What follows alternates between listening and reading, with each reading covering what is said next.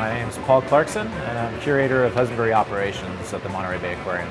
Behind me is the biggest exhibit at the Monterey Bay Aquarium. It's over a million gallons. It's called our Outer Bay Waters exhibit, where we display a lot of unique species that you won't see elsewhere in the country.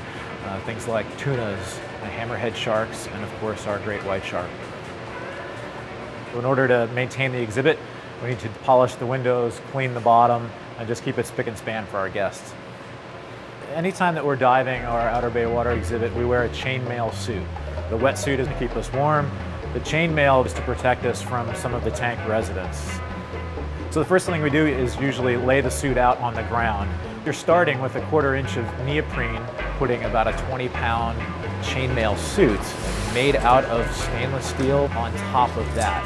So the easiest way to do is to sit down on the ground and kind of wiggle yourself into the bottom of it. Once the legs are in, there are some snaps on each ankle. And then from there, you can start pulling it up like a set of pants. But then it has a set of suspenders that go along with it to keep the legs up on you and not drooping down like a wet blanket. And then just like a jacket, throw it over your shoulders, zip up the front. There's a belt that snaps, and that's most of it for the suit. It takes quite a bit longer to do than it does to explain, however.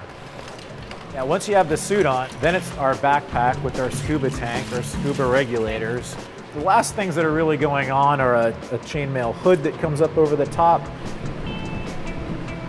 chainmail gloves, walking down into the exhibit, and then the final are mask and fins, and off we go. Another one of the last things that we do before we get in the water are put rubber bands on the top of the chainmail gloves on our hands. Uh, it's difficult to get a perfect fit out of metal, uh, so the rubber bands are the high-tech solution to try to get them to just fit a little bit better, give you a little bit more dexterity in the water. On the surface, it's a bit much. Once you hit the water, though, it's usually a piece of cake. Some days you'll get in and the animals are not particularly interested in what you're doing. And other days they might show quite a lot of interest, which is why we assign a safety diver every time we're in the water, someone who's watching the animals and their behavior. The safety diver will always have a five foot long pole with a red end on it. And if the shark were to come close enough, it allows us to give them kind of a gentle guide away from the dive team. We've never had an animal in that exhibit that has bitten any of us, but it's something that we like to keep between us and the sharks at all times. One of our biggest concerns in using these chainmail suits is when we're working on the acrylic window. Uh, the acrylic window is made out of plastic uh, it's a hard plastic, but it will scratch.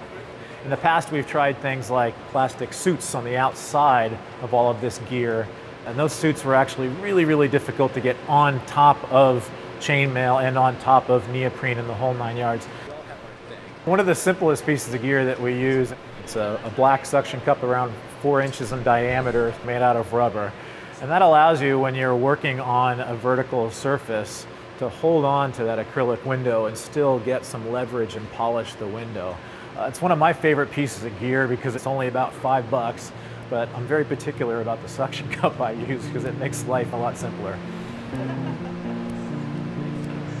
The favorite thing I think to doing what I'm doing is that I'm just as excited about these animals as the people that walk in the door and are seeing these things for the first time. What's, what's great is that the second it starts feeling like a little bit routine, a white shark is swimming past you, uh, not inches away, the animal that most folks don't see their entire life. It's an incredible experience, and it's uh, certainly one I wouldn't pass up.